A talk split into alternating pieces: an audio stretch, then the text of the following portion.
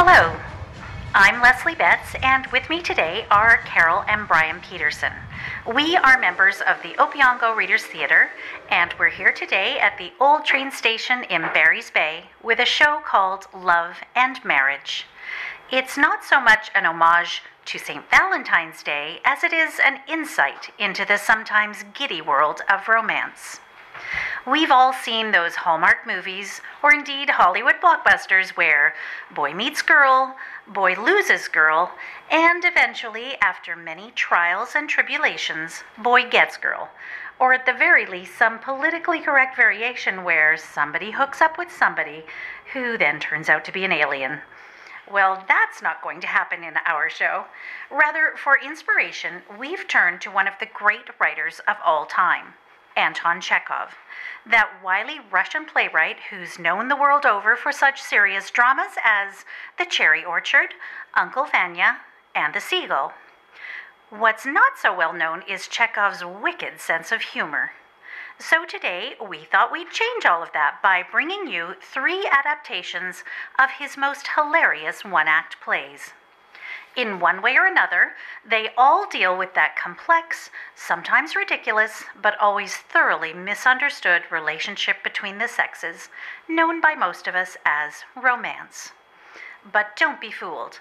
If Chekhov sometimes sounds like he could have taught Monty Python a thing or two about comedy of the absurd, that wily old Russian always has some deeper meaning up his giddy sleeve. So, in honor of St. Valentine's Day, we give you three giddy works of romance by Anton Chekhov. The first, A Tragedian in Spite of Herself. And a word of warning we've adapted it slightly from the original Russian, so it sounds a bit closer to home. oh, my dear sister, I'm glad to see you found the place. Of course, yes, I'll most certainly come in. Hope everything in Madawaska is, is to your liking. Oh, it's not everybody who gets to spend a summer here. Oh, I want to ask you something. Could, could you lend me your husband's revolver till tomorrow? Be a good sister.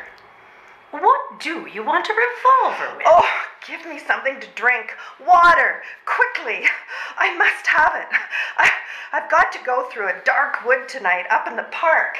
So, in case of accidents, do please lend it to me. Oh, you liar, Ivanka. What the devil have you got to do in the park tonight? I expect you're up to something. I can see by your face that you're up to something. What's the matter with you? Are you ill? Wait a moment. Let me catch my breath. Oh, I am dog tired. I've got a feeling all over me and in my head as well, eh, as if I've been roasted on a spit. I can't stand it any longer. Be a friend and don't ask me any questions or insist on details. Just give me the revolver. I beseech you. Ivanka, what cowardice is this? You, the mother of a family, and a civil servant holding a responsible post. For shame. Oh, what sort of a mother of a family am I? I'm a martyr. I'm a beast of burden, a slave, a hot mess who keeps on waiting here for something to happen instead of starting off for the next world. I'm a rag, a fool, an idiot. Why am I alive? Oh, what's the use? Tell me, why am I alive? What's the purpose of this uninterrupted series of mental and physical sufferings? I understand being a martyr to an idea, yes, but to be a martyr to a family, friends, relatives, good Samaritan to people I don't even know. No, I humbly decline. No, no, no, I've had enough, enough.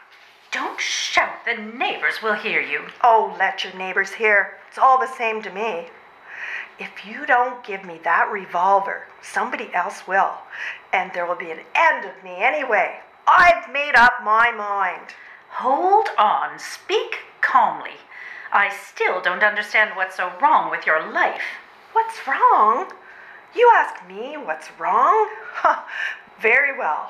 I'll tell you everything and then perhaps my soul will be lighter. Now listen. Oh, I'm still out of breath. Let's just take today, for instance. Yeah, let's just take today. As you know, I've got to work at the ministry from 8 to 4. It's hot, it's stuffy, there's flies, and my dear sister, the very dickens of chaos. The superintendent is on leave. Krapov has gone to get married, and the small fry are mostly out and about, making love under pine trees, or hidden in lilac bushes, or occupied with amateur theatricals. Everybody is so sleepy, tired, and done up. you can't get any sense out of them. The superintendent's duties are in the hands of an incompetent individual who's deaf in the left ear and in love. The public has lost its memory. Everybody is running about, angry and raging. And there's such a hullabaloo at the visitor center, you can't hear yourself speak. Confusion and smoke everywhere. And my work is deathly.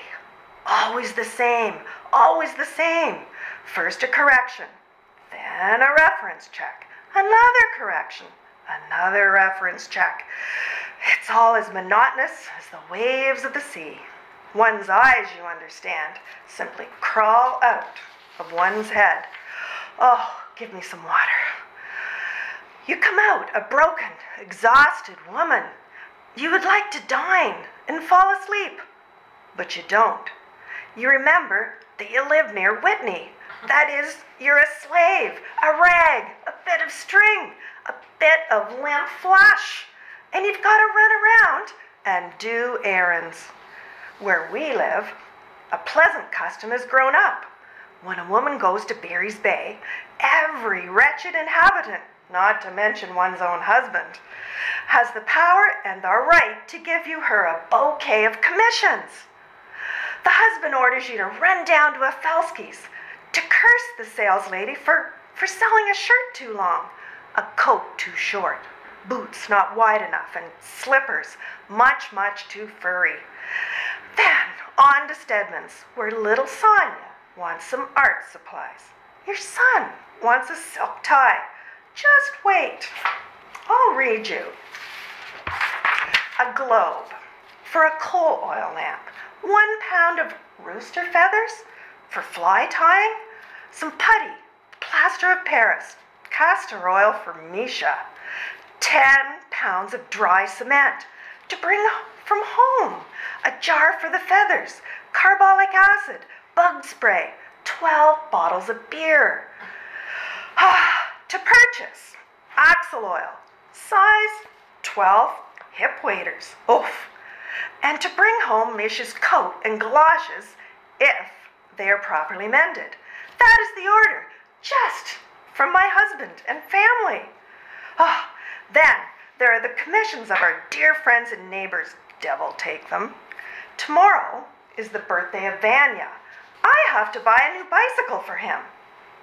The wife of Staff Sergeant Voldock is in an interesting condition. So I am therefore bound to call in the doctors and invite her to come by for tea, and so on and so on and so on.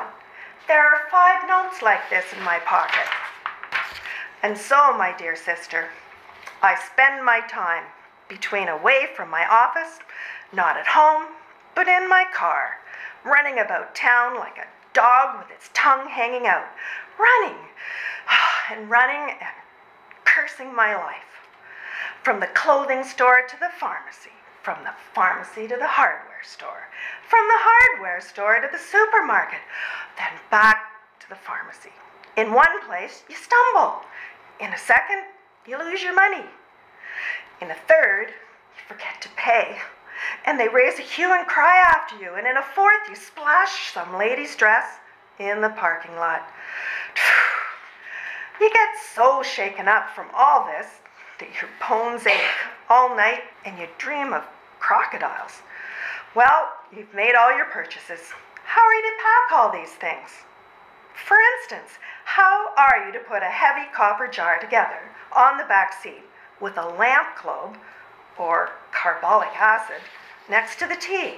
How are you to carry a case of beer bottles, 10 pounds of cement, and a child's bicycle, all in one go. It's the labors of Hercules, I tell you, a puzzle, a horrible conundrum. One of many dozens with each trip, with each new day. Whatever tricks you think of, in the long run, you're bound to smash or scatter something.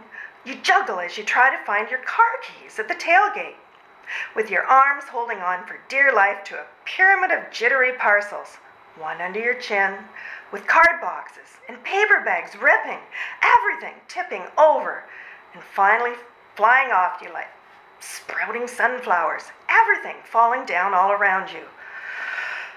Ah, the car starts. Other drivers begin yelling at you, pointing at some bag on the rooftop or something behind your back fender. They yell. They call for the stock boy wrangling shopping carts. They threaten you to have your driver's license revoked. But what can I do? I just grab the steering wheel and blink my eyes like a whacked donkey and leave the whole mess behind me. now listen to this. I get home. You'd think I'd like to have a nice little glass of wine after my righteous labors and a good square meal. Isn't that so? But there's no chance of that. My husband has been on the lookout for me for some time. I hardly start my soup when he has his claws into me, wretched slave that I am. And wouldn't you like to go to a show or a dance? You can't protest. You're a wife. And the word wife, when translated in the language of people who live in this wilderness, means a dumb beast, which you can load to any extent without fear of the interference of the Society for the Prevention of Cruelty to Animals. So, you blink at some stupid romantic comedy, some movie that is hilarious only for the people who made it. You applaud when your husband tells you to, or else laughing, he jabs you in the ribs. And you feel worse and worse and worse until you expect an apoplectic fit to happen at any moment. Huh. If you go to a dance, you have to find partners for your husband. And if there's a shortage of them, then you have to tramp out on the floor and pretend to line dance or hokey pokey with him yourself. Oh, and when you get home after midnight from the movie or the dance, you're no longer a woman, but a useless, limp rag. Well, at last you've got what you want. You unrobe and get into bed. It's excellent. You can close your eyes and sleep. Everything's so nice and warm, you understand. There are no children squealing beyond the bedroom walls, and you've got rid of your husband, and your conscience is clear. What more can you want? You fall asleep, and suddenly you hear a buzz. Mosquitoes! It's one of the plagues of where people come to spend their summers, worse than the tortures of the Inquisition. It sounds so pitiful, so pathetic. It's as if it's, begging your pardon, but the villain stings so that you have to scratch yourself for hours afterwards. So, you get up finally, maybe even smoke, or go for them with a fly swatter, chasing them around your bedroom but in the end, you cover yourself from head to foot, but it's no good. At last, you have to sacrifice yourself and let the damned, cursed things devour you, bite by bite. You've no sooner got used to those mosquito bites when another plague begins. Downstairs, your husband begins practicing his guitar with his two tone deaf friends who have nothing better to do than come over and disturb your sleep. Of course, those friends sleep by day and rehearse for amateur concerts by night. Oh my God! Their voices are a torture which no mosquito on earth can compare. Freedom's just another word for nothing left to lose. Nothing don't mean nothing, honey, if it ain't free. Busted flat in Baton Rouge, and on and on. Oh, the beastly things. They've about killed me. So, as to deafen myself a little, I do this I drum on my ears. This goes on till four o'clock in the morning. Oh, give me some water, sister. Well, not having slept, you get up at six o'clock in the morning, off you go to the park. You run so as not to be late, and it's muddy, foggy, cold. Then after work, you go back to town, start all over again. So, sister, it's a horrible life. I wouldn't wish one like it on my worst enemy. You understand, I'm ill, got asthma and heartburn. I'm always afraid of something. I've got indigestion. Everything is thick before me. Oh, I've become a regular psychopath. There's some devil in me, sister. In moments of despair and suffering, when the mosquitoes are sing, stinging or, or the men sing, everything suddenly grows dim.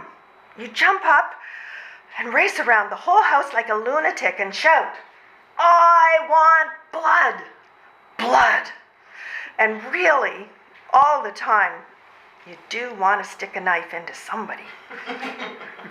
or hit somebody over the head with a chair. That's what life in the park leads to. And nobody has any sympathy for me. And everybody seems to think it's all as it should be. People even laugh. But understand, I'm a living being and I want to live. This isn't farce, it's tragedy, I say. If you don't give me your revolver, you might at any rate sympathize. Well, I do sympathize. Ha! I see how you sympathize. Hm, goodbye. I've got to go to town to buy some anchovies and sausage and toothpaste and then to a Falski's. Where exactly do you live? Just west of Whitney, along the river. I thought you knew. Really? Well, no, I didn't. All of my letters to you were addressed only to the park, but Whitney, where Olive Finberg lives. Do you know her? Yes, uh, a bit. Not like we're friends, though. Oh, how perfectly splendid! That's so convenient, and it would be so good of you. What's that? My dear sister, wouldn't you do one little thing for me?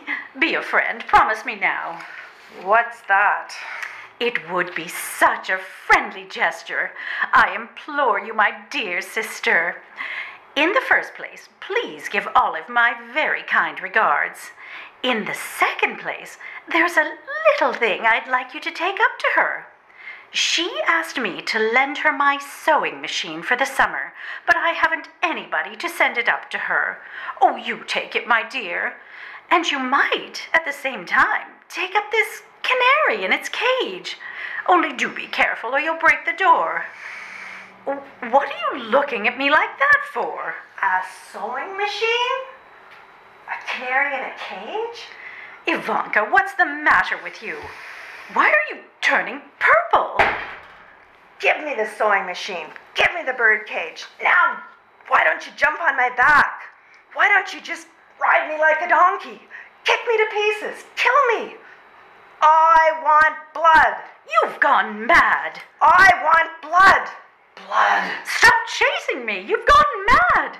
Peter, Maria, where are you? Help me. I want blood. Blood. Blood.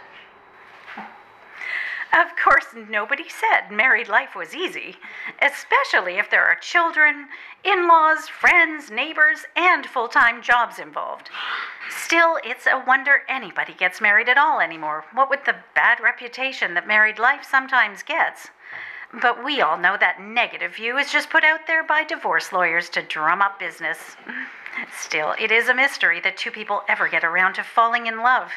It's nowhere near a rational process, we all know that. Sometimes, though, when Cupid pushes us off that cliff, it's a lot more irrational for some. Here is another one of Chekhov's tales of what happens when love and romance seems hell bent to go flying off the rails. It's called The Proposal. My dear fellow, whom do I see? Ivan Vasilievich? Now this is a surprise. How are you?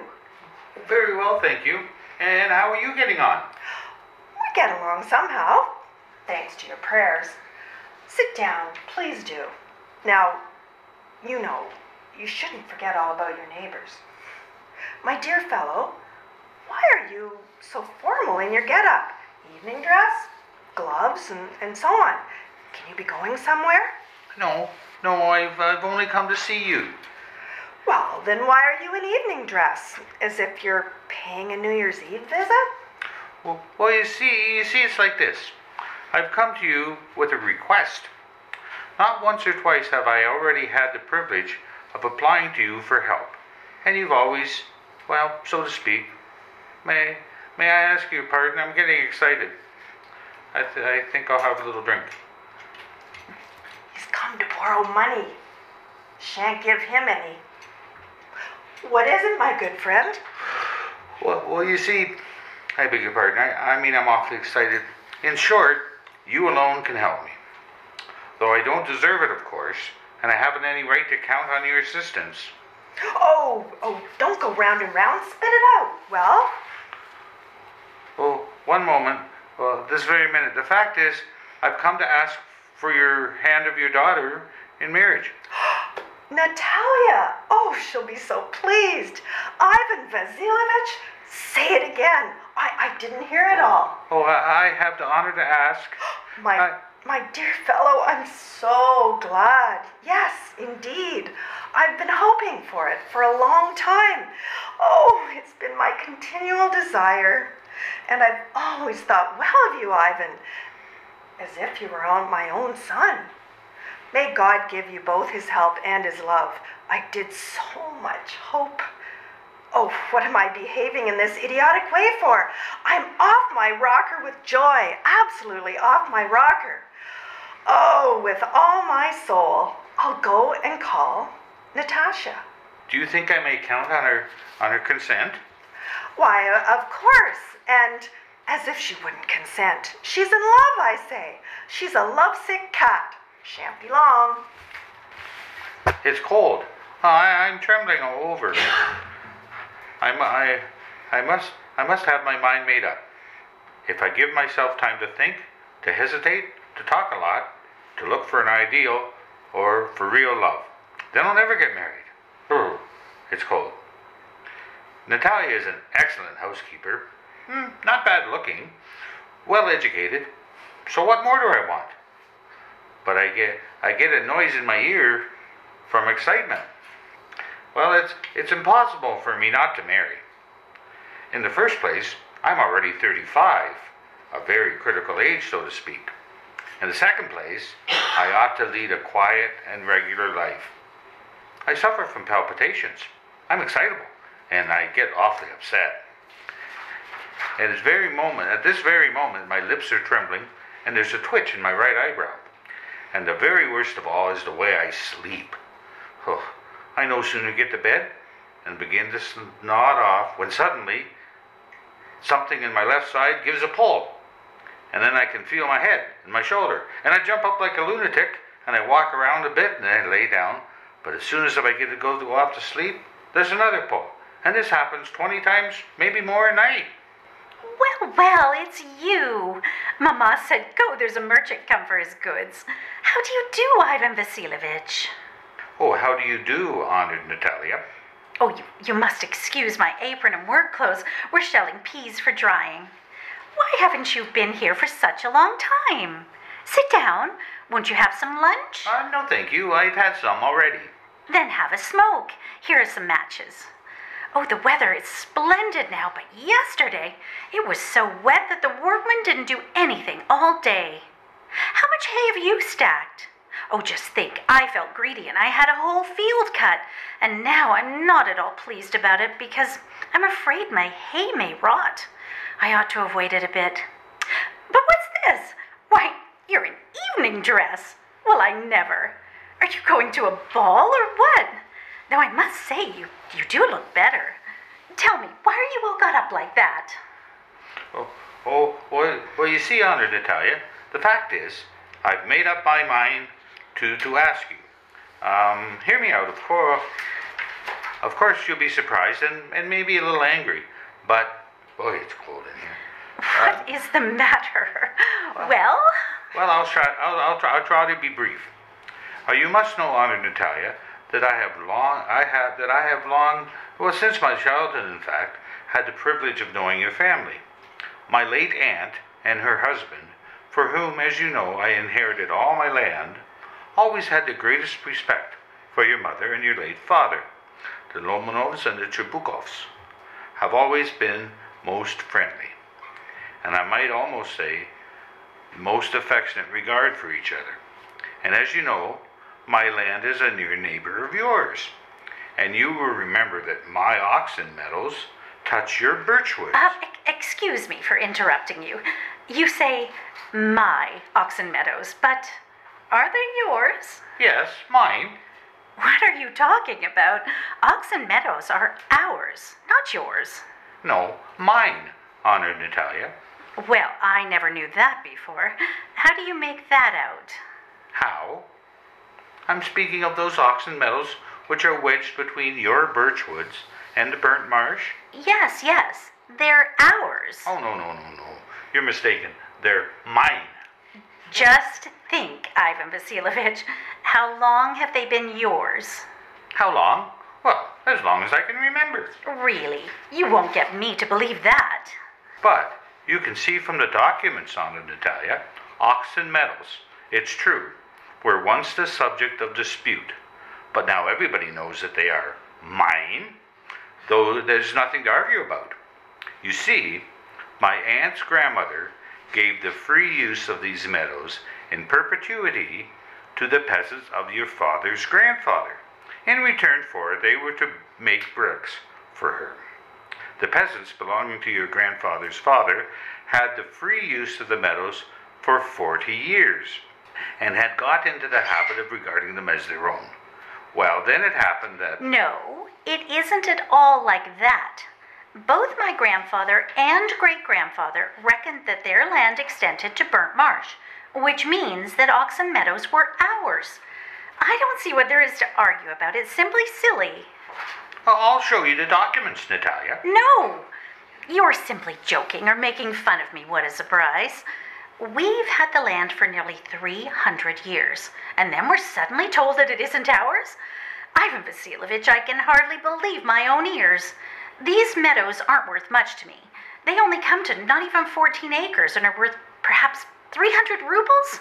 But I can't stand unfairness. Say what you will, but I can't stand unfairness. No, hear me out, I implore you. The peasants of your father's grandfather, as I've already had the honor of explaining to you, used to bake bricks for my aunt's grandmother. Now, my aunt's grandmother, wishing to make them a pleasant. I can't make head or tail of all this about aunts and grandfathers and grandmothers. The meadows, they're ours. Mine! Ours. You can go on proving it for days on end. You can go and put on 15 dress jackets, but I tell you, they're ours, ours, ours. I don't want anything of yours, and I don't want to give up anything of mine. So there. Natalia Ivanova, I don't want the meadows, but I'm acting on principle. If you like, I'll make you a present of them. I can make a present of them myself because they're mine. Your behavior, Ivan Vasilovich, is strange to say the least. Up to this, we've always thought of you as a good neighbor, a friend even. Last year, we lent you our threshing machine, although on that account, we had to put off our own threshing till November. But you behaved to us as if we were gypsies? Giving me my own land, indeed. No, really, that's not at all neighborly. In my opinion, it's even impudent, if you want to know. Then you make out that I'm a, a land grabber. Madam, never in my life have I grabbed anybody else's land, and I shan't allow anyone to accuse me of having done so. Oxen Meadows are mine. It's not true. They're ours. Mine. I'll prove it. I'll send my mowers out to the meadows this very day. What? My mowers will be there this very day. I'll give it to them in the neck. You dare? Oxen Meadows are mine. Understand? They're mine. Please don't shout. You can shout yourself hoarse in your own house, but here I must ask you to restrain yourself. I- i- If it, if it wasn't, madam, for this awful, excruciating palpitation, if my whole inside wasn't upset, I'd talk to you in a different way. Oxen Meadows are mine! Ours! Mine! Ours! Mine! What's the matter? What are you both shouting at? Mama, please tell this gentleman who owns Oxen Meadows, we or he? The meadows are ours. But please, how can they be yours? Do be a reasonable woman. My aunt's grandmother gave the meadows for temporary and free use of your grandfather's peasants. The peasants used the land for 40 years and got as accustomed to it as if, if it was their own. When that happened, Excuse me. You forget just this that the peasants didn't pay your grandmother because the meadows were in dispute. And now everybody knows that they're ours. It means that you haven't seen the plan. I'll prove to you that they're mine. Oh, you won't prove it? I shall. Mine! Dear Ivan, why yell like that? You won't prove anything just by yelling. I don't want anything of yours and don't intend to give up what I have. Why should I? And you know, my good friend, that if you propose to go on arguing about it, I'd much sooner give up the meadows to the peasants than to you. There. I don't understand how you have the right to give away someone else's property. You may take it that I know whether I have the right or not, because, young man, I'm not used to being spoken to in that tone of voice. I, young man, am twice your age, and ask you to speak to me without agitating yourself. No, well, you- you just think I am a fool and want to have me on. You call my land yours, and you want me to talk to you calmly and politely? Good neighbors don't behave like that. You're not a neighbor, you're a grabber. What's that? What did you say? Mama, send the mowers out to the meadows at once. What did you say, sir? Oxen Meadows are ours, and I shan't give them up, shan't give them up, shan't give them up. Haha, we shall see. I'll have the matter taken to court, and then I'll show you.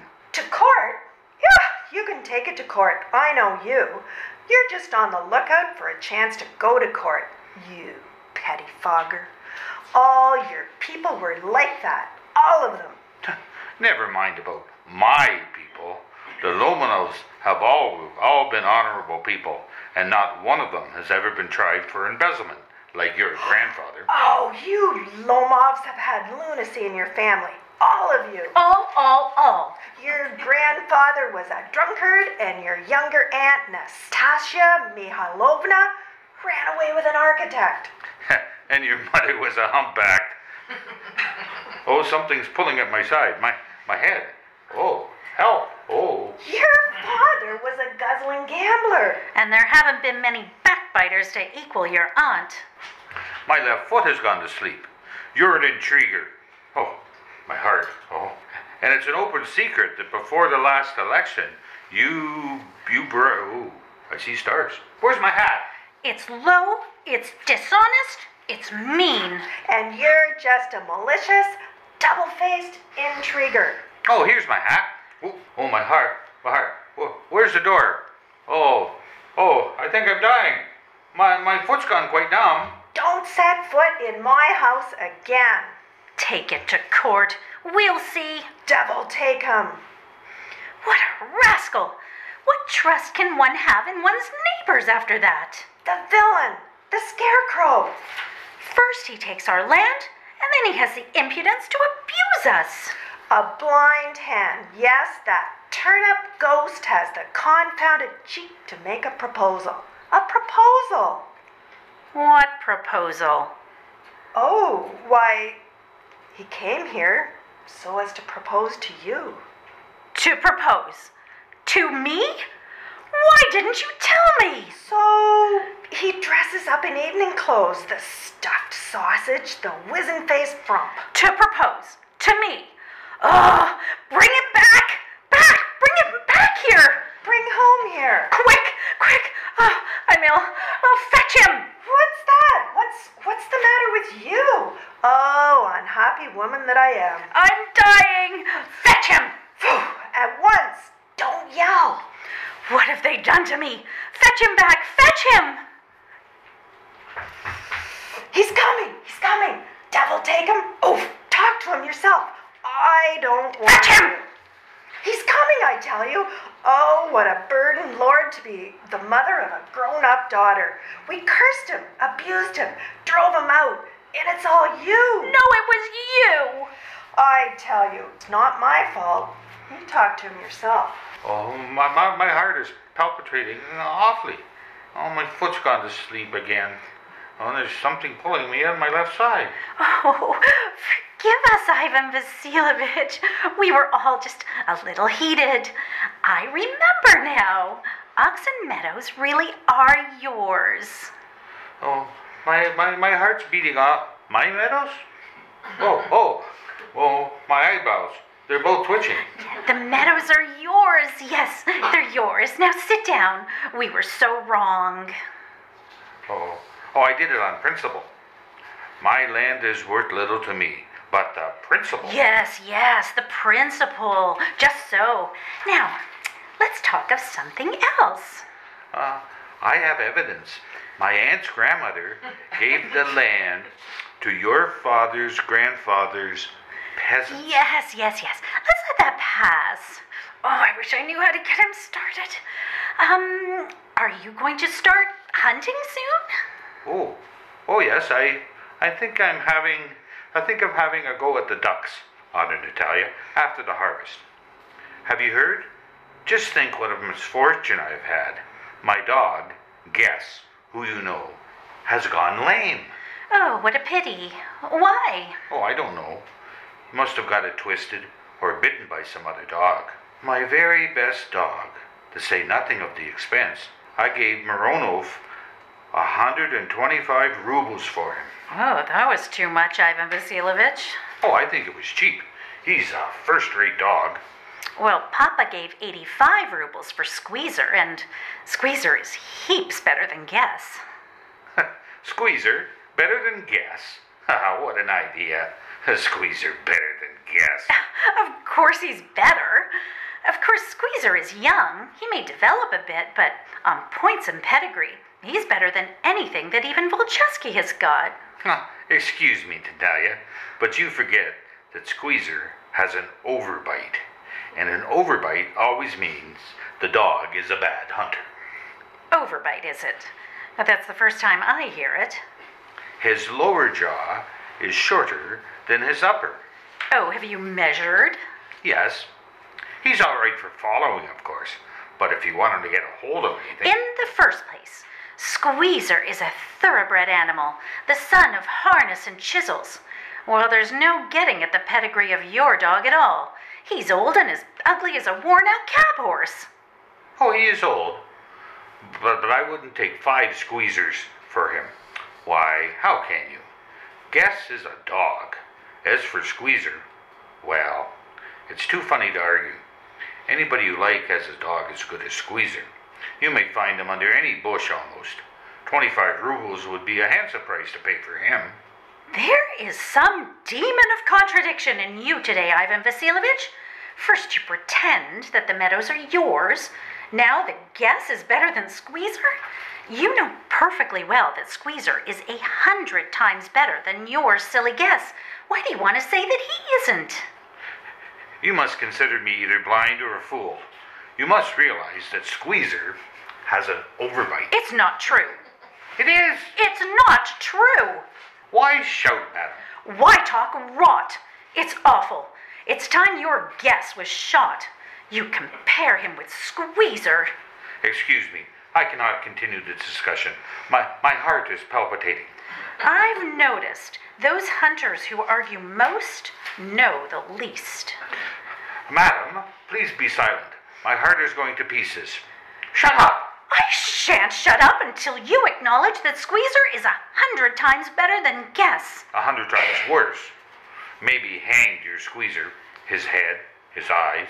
There's no need to hang your silly guess. He's half dead already. Shut up. My, my heart is bursting. I shan't shut up. What's the matter now? Mama, tell us truly, which is the better dog? Our squeezer or his guess? Hold up. I implore you to tell me just one thing. Is your squeezer a dog with an overbite or not? Yes or no? Suppose he has one. What does it matter? He's the best dog in the district for all that. But isn't my guess better, really now? Oh, don't excite yourself.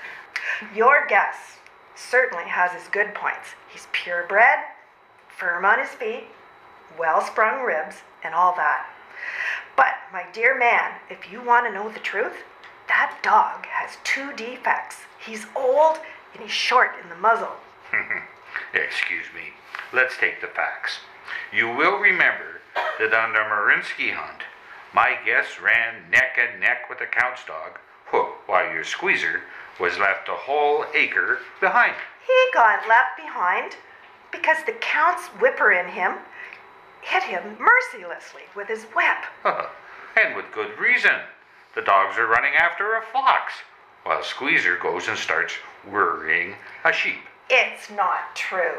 My dear fellow, I'm very liable to lose my temper. And so, just because of that, let's stop arguing. You started because everybody is always jealous of everybody else's dogs. Yes, we're all like that. You too, sir, aren't blameless. You no sooner notice that some dog is better than your guess than you begin with this, that, and the other. I remember everything. I remember too. What do you remember? Oh, my heart. Oh, my foot's gone to sleep.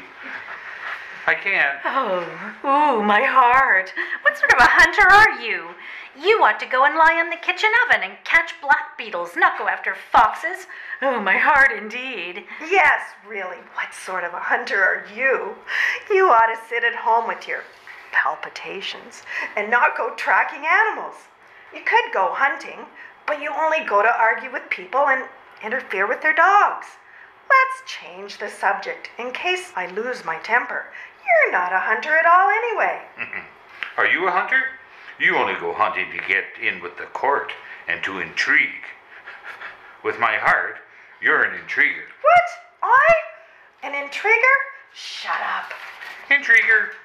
Pup. Jesuit. Shut up! or I'll, I'll shoot you like a partridge, you fool. Everybody knows that. Oh. Uh, your late husband used to beat you. oh, my feet. Oh, oh, my head.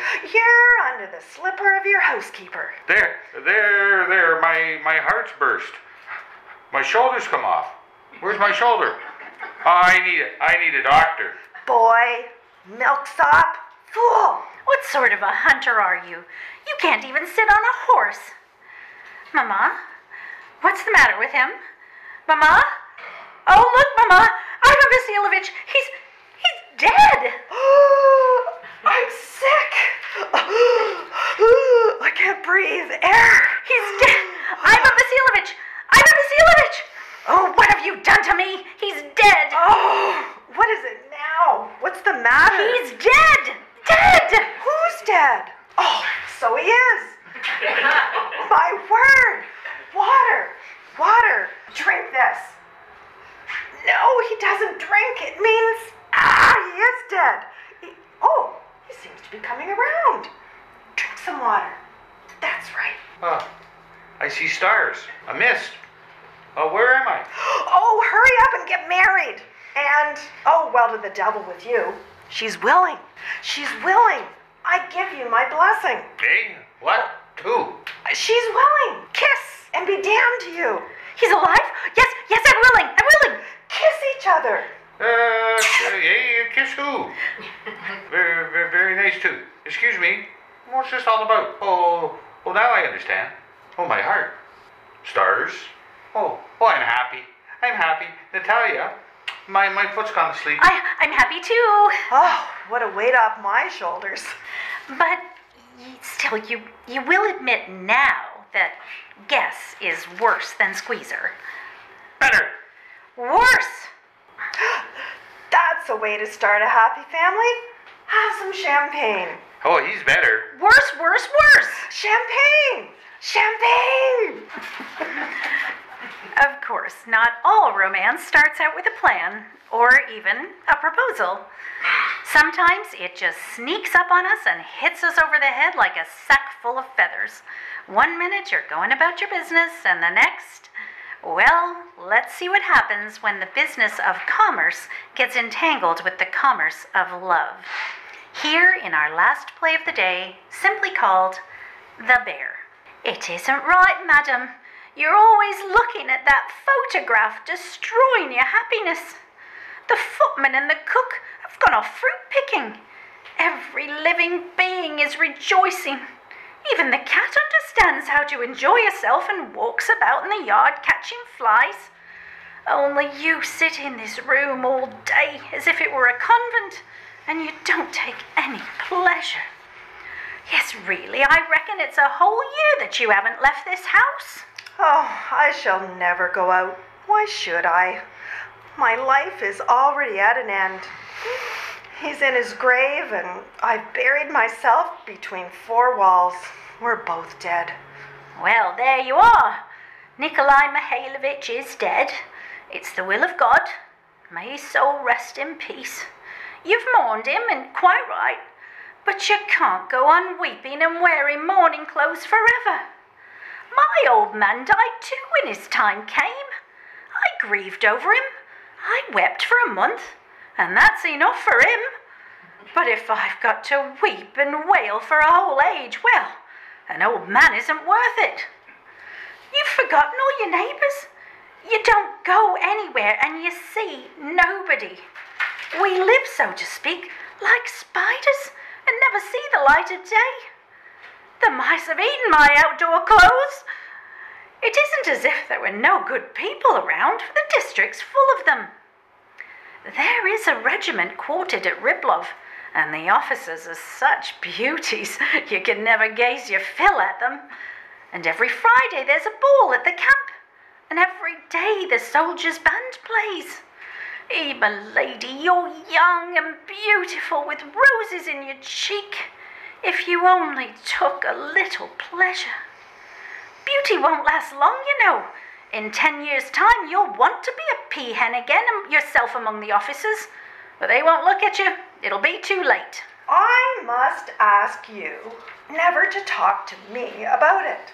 You know that when Nikolai Mikhailovich died, life lost all its meaning for me.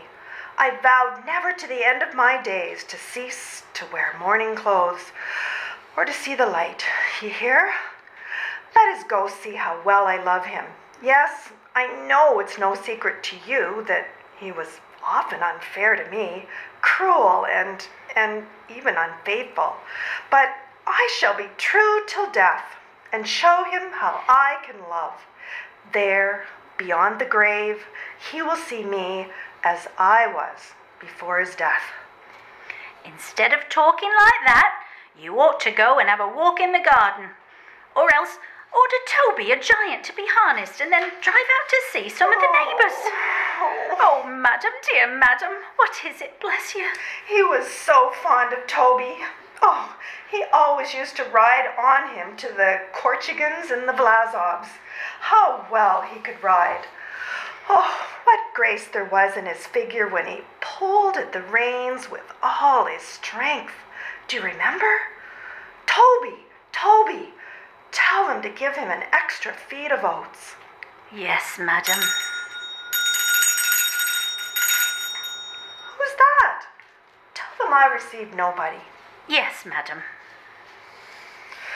Oh, you will see, Nicholas, how I can love and forgive. My love will die out with me, only when when this poor heart will cease to beat. Aren't you ashamed? I'm a good and virtuous little wife. I've locked myself in and will be true to you till the grave. And you, aren't you ashamed, you bad child? You deceived me, had rows with me, left me alone for weeks on end. Madam, somebody is asking for you. He wants to see you. But didn't you tell him that since the death of my husband, I've stopped receiving? I did, but he wouldn't listen. Says that it's a very pressing affair. I do not receive. I told him so, but the, the devil curses him, pushes himself right in. He's in the dining room right now. Oh, very well. Ask him in. What manners? Oh, how these people annoy me. What does he want of me? Why should he disturb my peace? Oh. no, I see that I shall have to go into a convent after all. Hmm, yes, a convent. You're a better fool than a servant. You're too fond of talking. Madame Popova, I have the honor to present myself. I am Gregory Stepanovich Smirnov, landowner and retired lieutenant of artillery. I am compelled to disturb you on a very pressing affair. What do you want? Your late husband, with whom I had the honor of being acquainted, died in my debt for 1,200 rubles on two bills of exchange. As I've got to pay the interest on a mortgage tomorrow, I've come here to ask Madam to pay the money today. 1,200? And, and what was my husband in debt to you for? He used to buy oats from me. Oh, Tiana, don't you forget to give Toby an extra feed of oats.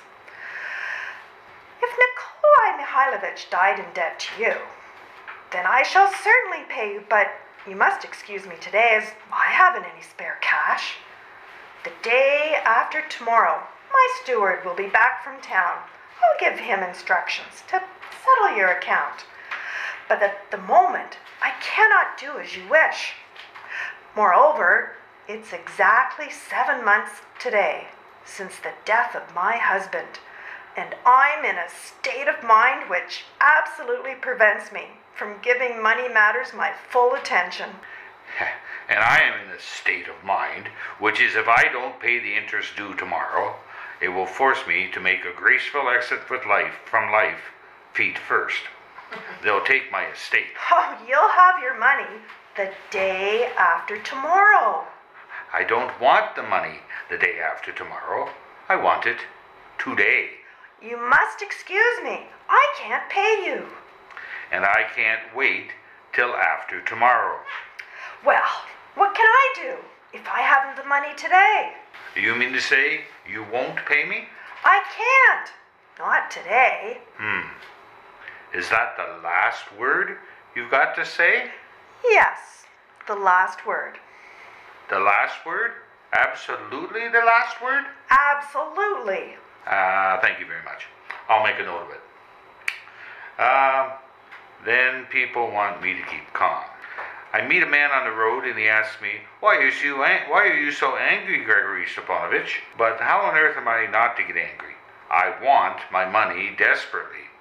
I rode out yesterday early in the morning and I called on all my debtors, and not a single one of them paid up. I was just about dead. After all, I, uh, I slept uh, goodness knows where in some inn with a vodka barrel by my head. At last I get here, 70 miles from home, and hope to get something. And I'm received by you with a state of mind. Why should I get angry? I thought I distinctly said my steward will pay you when he returns from town. I didn't come to see your steward, but you. What the devil, excuse me saying so, have I got to do with your steward? Excuse me, sir. I am not accustomed to listen to such expressions or to such a tone of voice. I want to hear no more. I'm leaving. Well, there. Hmm. Now I'm all alone. a state of mind. My husband died seven months ago. Must I pay the interest or mustn't I? I ask you. Must I pay it or must I not? Suppose her husband is dead, and you've got a state of mind. What kind of nonsense is that? And your steward's gone away somewhere. Devil take him. What do you want me to do? Do you think I can fly away from my creditors in a balloon? Do you think I can run my head into a brick wall? I go to Gruzdev, and he isn't at home. Kostakevicius has hidden himself. I had a violent row with Khrushchev. He nearly threw me out the window. Mazuko has something the matter with his bowels, and this woman has a state of mind. Not one of the swine wants to pay me, just because I'm too gentle with them, because I'm just a rag, just weak wax in their hands. I'm much too gentle with them. Well, just you wait. You'll find out what I'm like. I shan't let you play about with me. Confound it, I shall jolly well stay here until she pays. Oh, how angry I am today. Hi, all my insides are quivering with anger. I can't even breathe. Phoo! Oh, I even feel sick. Waiter! What is it? Uh, give me some water. What a way to reason. A man is in a desperate need of his money, and she won't pay him because, you see, she is not disposed to attend to money matters. Hm. That's really silly feminine logic. That's why I never did like, and don't like now, to have to talk to women. I'd rather sit on a barrel of gunpowder than talk to a woman. Oh, uh, all on the, I'm cold, all on account of that little bit of fluff. I can't see one of these poetic creatures from a distance without breaking into a cold sweat out of sheer anger. I can't look at them. Your water, sir. Madam is ill, and will see no one. Get out! I will see nobody. No, it's all right. You don't see me. I'm going to stay here and w- w- until until you give me the money. You can be ill for a week if you like, and I'll stay for a week. If you're ill for a year, I'll stay for a year. I'm going to get my own, my dear. You don't get at me with your widow's weeds and your dimpled cheeks. I know those dimples. Oh, it's bad. The heat's frightful, and nobody pays up. I slept badly, and on top of everything else, here's a bit of fluff in mourning with a state of mind. My head's aching. Waiter! What is it? I, I need a glass of vodka. I must say, I, I do look well, don't I? Dust all over, dirty boots, unwashed, unkempt, straw on my waistcoat. Huh. The dear lady may think I may taking me for a brigand. Oh, it's rather impolite for me to come into a drawing room, room in this state, but it can't be helped. I'm not here as a visitor, but here as a creditor, and there's no dress specifically prescribed for creditors. Your vodka. You allow yourself to go very far, sir. What? I. Nothing. I really. Well, who are you talking to? Shut up! Oh, the devil's come to stay. Oh, how angry I am. So angry that I think I could grind the whole world into dust. I even feel sick. Waiter! Sir, I can't stand shouting. I must ask you to not disturb my peace. Pay me the money and I'll go. I told you perfectly plainly, I haven't any money to spare today. Wait until day after tomorrow. And I told you perfectly plainly, I don't want the money the day after tomorrow, but today. If you don't pay me today, I'll have to hang myself tomorrow. What can I do if I haven't got the money? Uh, then you won't pay me now? I can't. In that case, I shall stay here and wait until I get it. You're going to pay me the day after tomorrow? Very well. I'll stay here until the day after tomorrow. I'll sit here all the time. But I ask you, have I got to pay the interest tomorrow? Or haven't I? Or do you think I'm doing this for a joke? Oh, please don't shout. This isn't a stable. I wasn't asking about your stable, but whether I've got my interest to pay tomorrow or not. Oh, you don't know how to behave before women. Oh, I don't know how to behave before women. No, you don't. You're a rude, ill bred man. Decent people don't talk to a woman like that. What a business. How do you want me to talk to you? In French? Perhaps, uh, Madame Jupi. Well, how happy I am uh, that you don't pay me. Oh, pardon me. Uh, I have disturbed you uh, on such a, lo- a lovely weather today. Uh, oh, oh, how well you look in mourning. Oh, that's silly and rude. Silly and rude. I don't know how to behave before women. Madam, in my time, I've seen more women than you've seen sparrows. Three times I've fought duels on account of women. I've refused 12 women, and nine have refused me. Yes, there was a time when I played the fool. scented myself, used honeyed words, wore jewelry, made beautiful bows. I used to love, to suffer, to sigh at the moon, to get sour, to thaw, to freeze. I used to love passionately, madly, every blessed way that the devil take me. I used to chatter like a magpie about emancipation and wasted half of my wealth on tender feelings, but now, you must excuse me. You won't get me around like this now. I've had enough. Black eyes, passionate eyes, ruby lips, dimpled cheeks, the moon, whispers, timid breathing. I wouldn't give you a brass farthing for the lot, madam. Present company always accepted. All women, great or little, are insincere, crooked, backbiters, envious liars to the marrow of their bones, vain, trivial, merciless, unreasonable, and as far as this is concerned, excuse my outspokenness, but a sparrow can give you 10 more points of IQ to any philosopher in petticoats that you might like to name. You look at one of those poetic creatures, you may have a million transports of joy and look into her soul and see a common crocodile. But the most disgusting thing of all is that crocodile, for some reason or not, imagine that its chief work is privilege and monopoly in its tender feelings. Why confound it? Hang me on a scaffold, feet upwards, if you like, but have you met a woman who can love anybody except a lapdog? While a man is suffering and making sacrifice, all her love expresses itself, her playing about with her scarf, trying to hook him firmly by the nose. You have the misfortune to be a woman. You know for yourself that that is the nature of a woman. Tell me truthfully, have you ever seen a woman who was sincere, faithful, and constant? Ha, you haven't. Only freaks and old women are faithful and constant. You meet a cat with a horn or a white woodcock sooner than a constant woman. According to you, then, who is faithful and constant in love?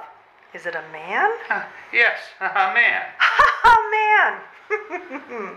Men are faithful and constant in love? what an idea. What right have you to talk like that? Men are faithful and constant?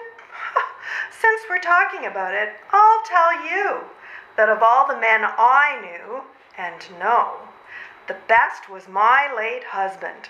I loved him passionately with all my being, as only a young and imaginative woman can love. I gave him my youth, my happiness, my life, my fortune. I breathed for him. I worshipped him as if I were a heathen. And and what then? Oh, this best of men shamelessly deceived me at every step.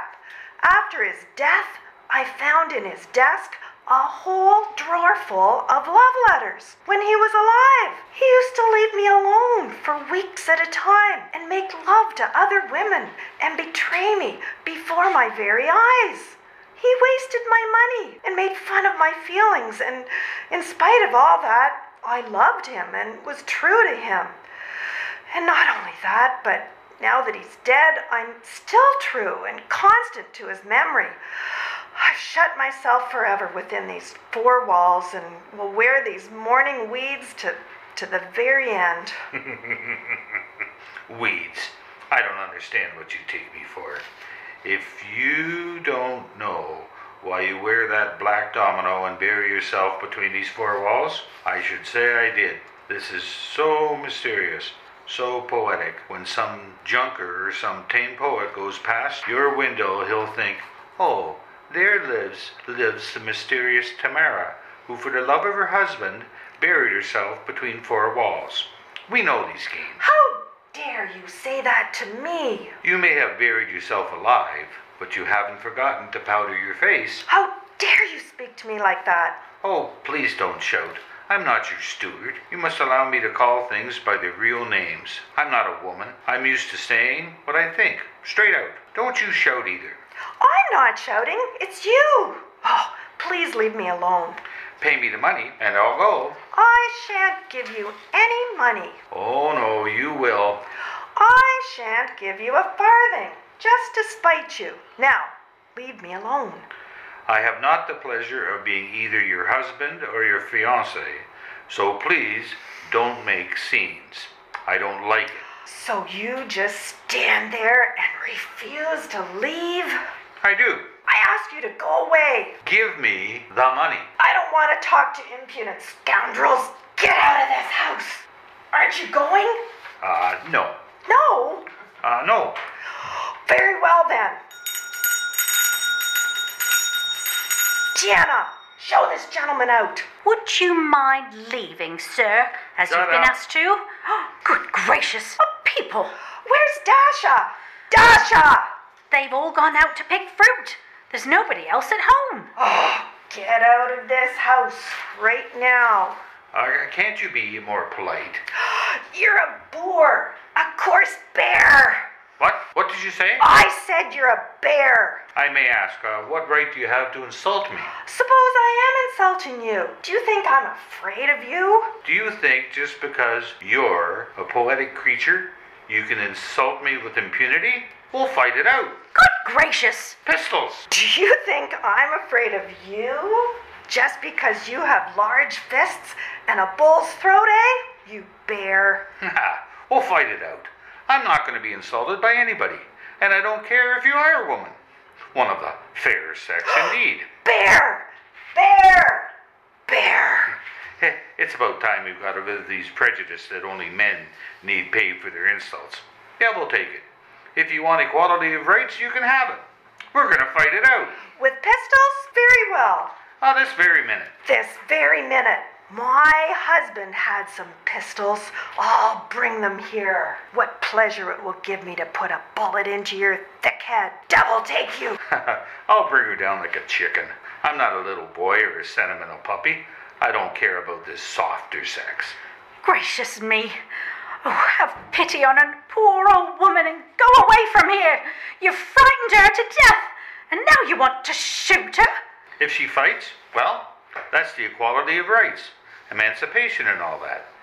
Here the sexes are equal. I'll shoot her on principle. But what a woman. Devil take you. I'll put a bullet in his thick head. Hmm. How she reddens now that her cheeks are shone. Hmm. She accepted my challenge. Oh, my word, that's the first in my time in my life I've ever seen. Go away, sir, and I'll always pray to God for you. She's a woman. Hmm. That's the sort I can understand. A, a real woman. Not a sour faced jelly bag, but fire and gunpowder. A real rocket. Oh, I'm even sorry I have to kill her. Oh, dear, dear sir, do go away. Absolutely. I like her. Absolutely. Even though her cheeks are dimpled, I like her. I'm almost ready to let her to let her debt go. Hmm. I'm not angry anymore. Oh, what a wonderful woman. Here are the pistols. But before we fight, you must show me how to fire. I've I've never held a pistol in my hands before. Oh, Lord, have mercy and save her. Oh, I'll go and find the coachman and the gardener. Why has this infliction come on us? Well, well, well, you see, there are several kinds of pistols. There are Mortimer pistols, especially made for duels. They fire a percussive cap. There are Smith and Wesson revolvers, triple action with extractors. Oh, these are excellent pistols. They can't cost less than 90 rubles for the pair. Uh, you hold the revolver like this. Her eyes. Oh, what an inspiring woman. Like this? Yes, yes, yes, like this. Then you cock the trigger and take aim like this. Put your head back a little bit. No, no, hold your arm out properly. Like that. Oh, yes, yes, yes. And then press this with your little finger. That's all. The great thing is to keep cool and aim steady. Try not to jerk your arm. Very well, but it seems so inconvenient to shoot you in a, a room. Let's go into the garden. Come along then. But I warn you, I'm going to fire into the air. That's the last straw. Why? Well, because because it's my affair. Are you afraid? Ah, no, sir. You don't get out of it. You come with me. I shan't have any peace until I've made a hole in your forehead. That forehead which I hate so much. Are you afraid? Yes, uh, yes, I am afraid. Oh, you lie. Why don't you fight? Because be because uh, I like you. he likes me? He dares to say that he likes me? Oh, to the garden. That's the way. Listen, are you still angry? I'm devilishly annoyed, but but but do you understand how I can express myself? The fact is, you see, it's it's like it's like this, so to speak. Well, it's my fault that I like that I like you. Devil take it, I like you. Do you understand? Almost, uh, I think I almost uh, love you. Oh, get away from me! I hate you! God, what a woman. I've never in my life seen one like her. I'm lost, done for. Fallen into a mouse trap, just like a mouse. Stand back, or I'll fire. Fire then. You can't understand what happiness it would make me to die before those beautiful eyes, to be shot by a revolver held in that little velvet hand. I'm out of my senses. Think I I think I made up my mind at once, because if I go out, I shall never see each other again.